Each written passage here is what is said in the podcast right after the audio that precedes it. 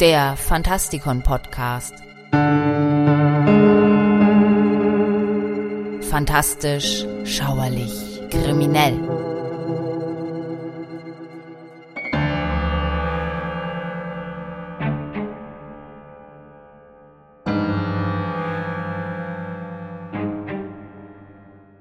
Willkommen zu unserem Halloween-Spezial, das aus zwei Teilen besteht.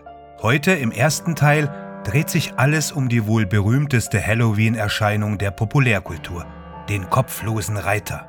Und am 31. Oktober, dem Abend vor Allerheiligen, legen wir mit den Ursprüngen des Festes Halloween noch einmal nach. Auch wenn er selten aufgezählt wird, ist eine der bekanntesten Kreaturen der westlichen Volksmärchen der kopflose Reiter. Innerhalb der keltischen Folklore lässt sich die Erscheinung bis ins Mittelalter zurückverfolgen, aber die bekannteste Interpretation des legendären Gespensts stammt aus der Nähe von Tarrytown, New York und ist in einem ruhigen Dorf namens Sleepy Hollow entstanden. Niedergeschrieben wurde die Legende von Washington Irving und gehört hat jeder in der ein oder anderen Form schon einmal davon. Die Legende besagt, dass das Gespenst einst ein hessischer Soldat gewesen ist, der in einer namenlosen Schlacht während des Revolutionskriegs durch eine Kanonenkugel getötet wurde. Der kopflose Reiter erhebt sich an jedem Halloween, um zu versuchen, seinen Schädel zu finden, indem er andere Köpfe abhackt, bis er den seinen endlich gefunden hat. Doch der kopflose Reiter ist natürlich nicht nur an Irvings Geschichte gebunden. Eine weitere amerikanische Legende des kopflosen Reiters stammt aus der Feder des englischen Schriftstellers Thomas Main Reed. Seine Geschichte Headless Horseman, A Strange Tale of Texas, scheint einem ähnlichen roten Faden zu folgen wie Irvings Erzählung. Dort gibt es zwei Männer, die der schönen Louise Poindexter in Texas den Hof machen, während ein kopfloser Reiter durch die weiten Ebenen streift. Allerdings lässt sich der Ursprung dieser Geschichte als eine Nacherzählung von El Muerto, The Headless Horseman, erkennen, die in den amerikanischen Pionierzeiten von einem Mann namens Creed Taylor erzählt wurde. Die Begebenheit handelt von zwei Männern, die in Mexiko Pferdediebe jagten. Als sie den Anführer einer Gruppe dieser Gauner fanden, töteten sie ihn und enthaupteten ihn anschließend. Dann banden sie den kopflosen Leichnam auf einen wilden Hengst und ließen ihn als Warnung für andere Diebe in der Nähe frei herumlaufen. In der irischen Volkserzählung ist der Feenreiter ohne Kopf der Dullachan oder Dullahan. Er fährt eine von mehreren Pferden gezogene Kutsche oder reitet einfach auf einem Pferd. Der Reiter hatte seinen Ursprung in der keltischen Mythologie des Grom, der enthauptete Opfer forderte. Der Kopflose erschien stets jemanden, der mit einem wohlhabenden Herrn oder Landbesitzer verbandelt war und sagte unter anderem den nahenden Tod voraus. Andere Beschreibungen betonen, dass der Reiter ungesehen bleiben will. Sollte ihn einmal jemand entdecken, dann reißt er dem Betrachter die Augen aus. Der Dullahan taucht in mehreren Volksmärchen auf, insbesondere in Thomas Crofton Crokers Fairy Legends and Traditions of the South of Ireland Märchen und Traditionen der südlichen Irland. Von den drei Bänden wurde nur der erste als irische Elfenmärchen ins Deutsche übertragen. Jene, die den kopflosen Reiter thematisieren, sind nicht dabei. Es handelt sich um Hanlon's Mill, The Death Coach und The Headless Horseman. In Hanlon's Mill wird von Michael Noonan erzählt, der seine Schuhe von einem Schuhmacher abholen geht und auf dem Heimweg von der Erscheinung des Reiters erschreckt wird. Aber wie erstaunt war Mick, als er dicht neben sich eine große, hohe, schwarze Kutsche entdeckte, die von sechs schwarzen Pferden gezogen wurde, mit langen schwarzen Mähnen, die fast bis auf den Boden reichten, und einem ganz schwarz gekleideten Kutscher, der auf dem Bock saß.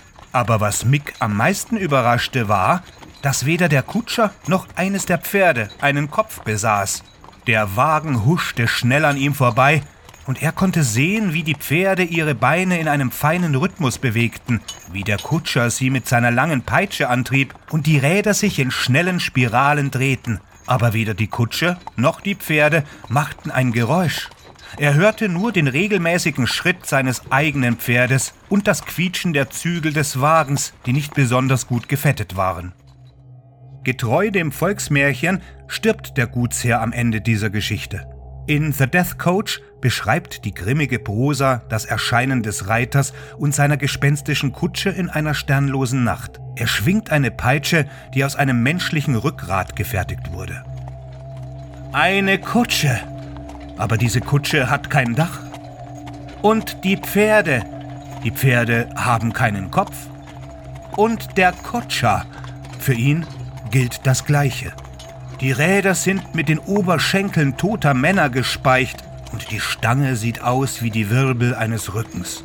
Das schäbige Tuch, das an den Fenstern flattert, ist ein schimmliges Leichentuch, das üble Dämpfe verströmt. Und um der seltsamen Kutsche auf ihrem Weg ein Licht zu gestatten, hängen zwei hohle Schädel als Lampen daran.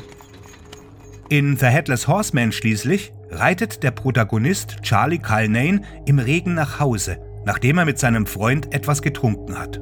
Während er übermäßig besorgt ist, dass seine neuen Trendszügel durch den Regenguss ruiniert werden könnten, bemerkt er den Dallahan, der neben ihm hertrabt, zunächst nicht. Er entdeckt den Kopf des Reiters erst, als das Feenwesen ihn unter seinen rechten Arm nimmt. Charlie sah wieder hin und nun zur richtigen Stelle. Jetzt sah er deutlich unter dem besagten rechten Arm jenen Kopf, von dem die Stimme ausgegangen war, und einen solchen Kopf hatte kein Sterblicher je zuvor gesehen.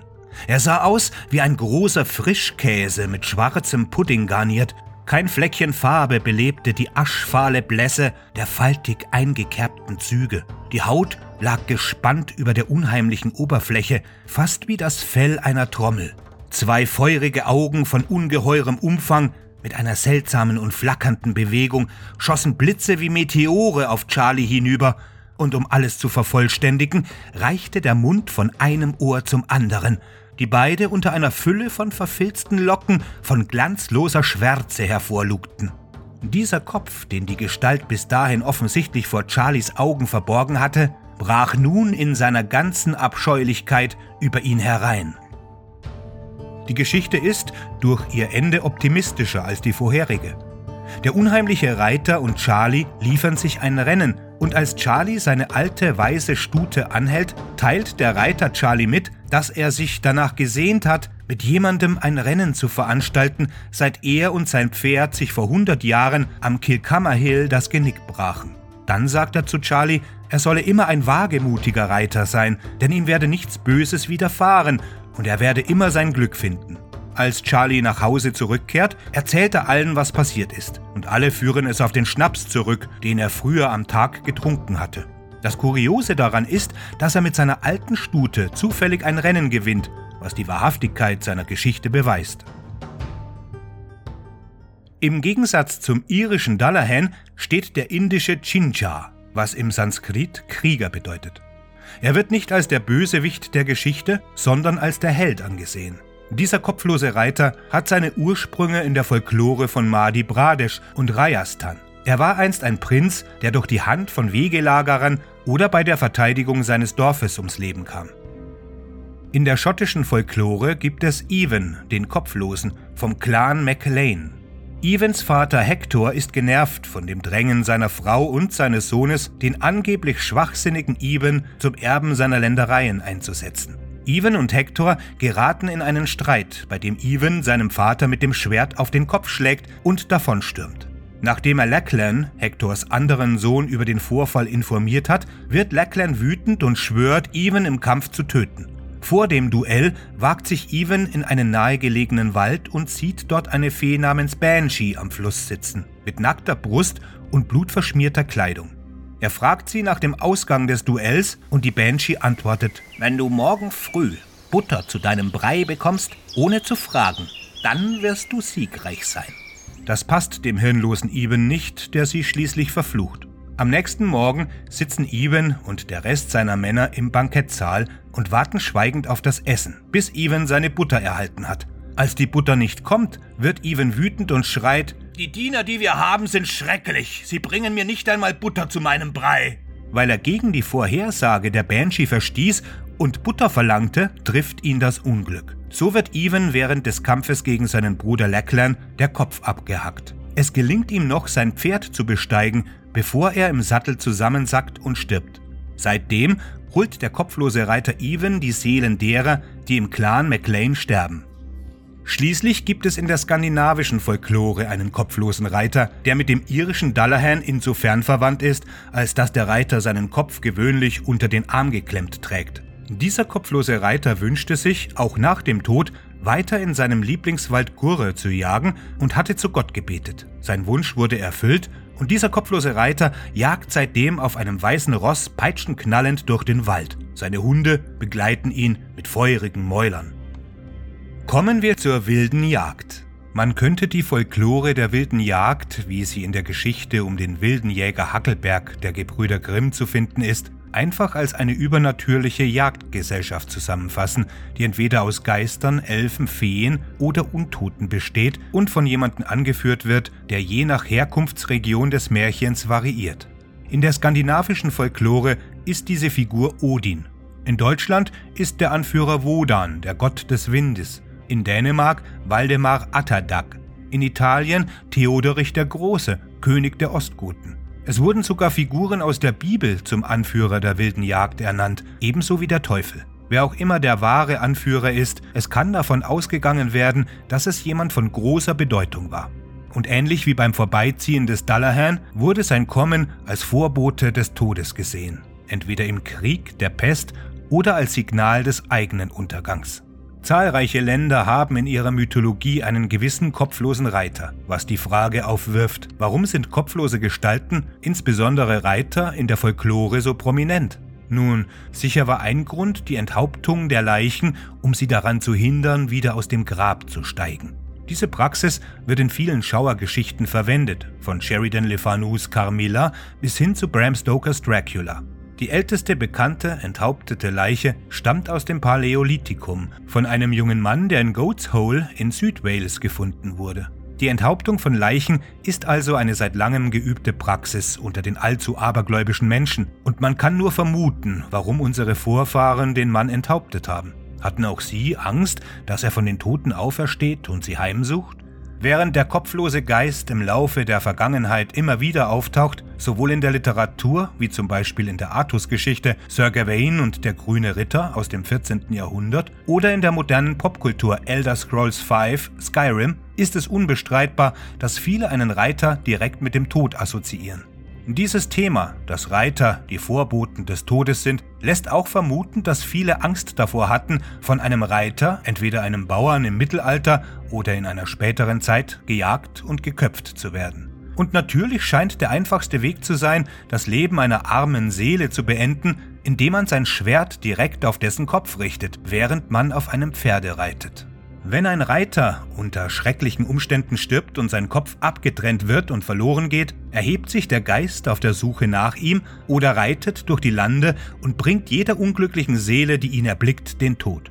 Ob in Form des kopflosen Reiters aus Irvings Legende, des Gottes der wilden Jagd, der Kutsche des Dallahan oder eines idiotischen Schotten, es lässt sich nicht leugnen, dass viele von uns mit der Vorstellung eines kopflosen Reiters aufgewachsen sind. Und diese Geschichten werden traditionell um Halloween herum erzählt, um uns eine Gänsehaut zu verpassen, unsere Herzen zum Rasen zu bringen und uns letztendlich lebendig zu fühlen.